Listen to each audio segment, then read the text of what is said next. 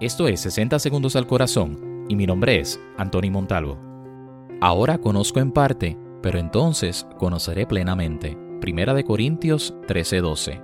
¿Alguna vez le has hecho preguntas a Dios sobre algo que te ocurrió y aún no has recibido su respuesta?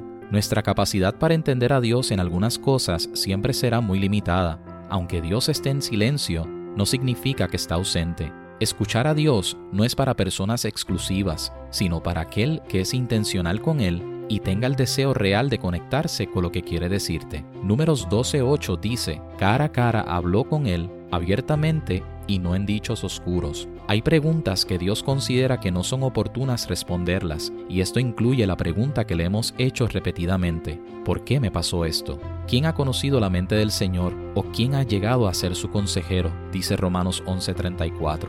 Lo que Dios aún no te ha contestado no es porque Él es indiferente a responderte, sino que se trata de nuestra poca capacidad para comprender cómo Él obra y el por qué hace las cosas. Por esto Pablo escribió, ahora conozco en parte, pero entonces conoceré plenamente. A ti que me escuchas, algún día juntos entenderemos completamente por qué Dios no ha contestado a nuestras preguntas.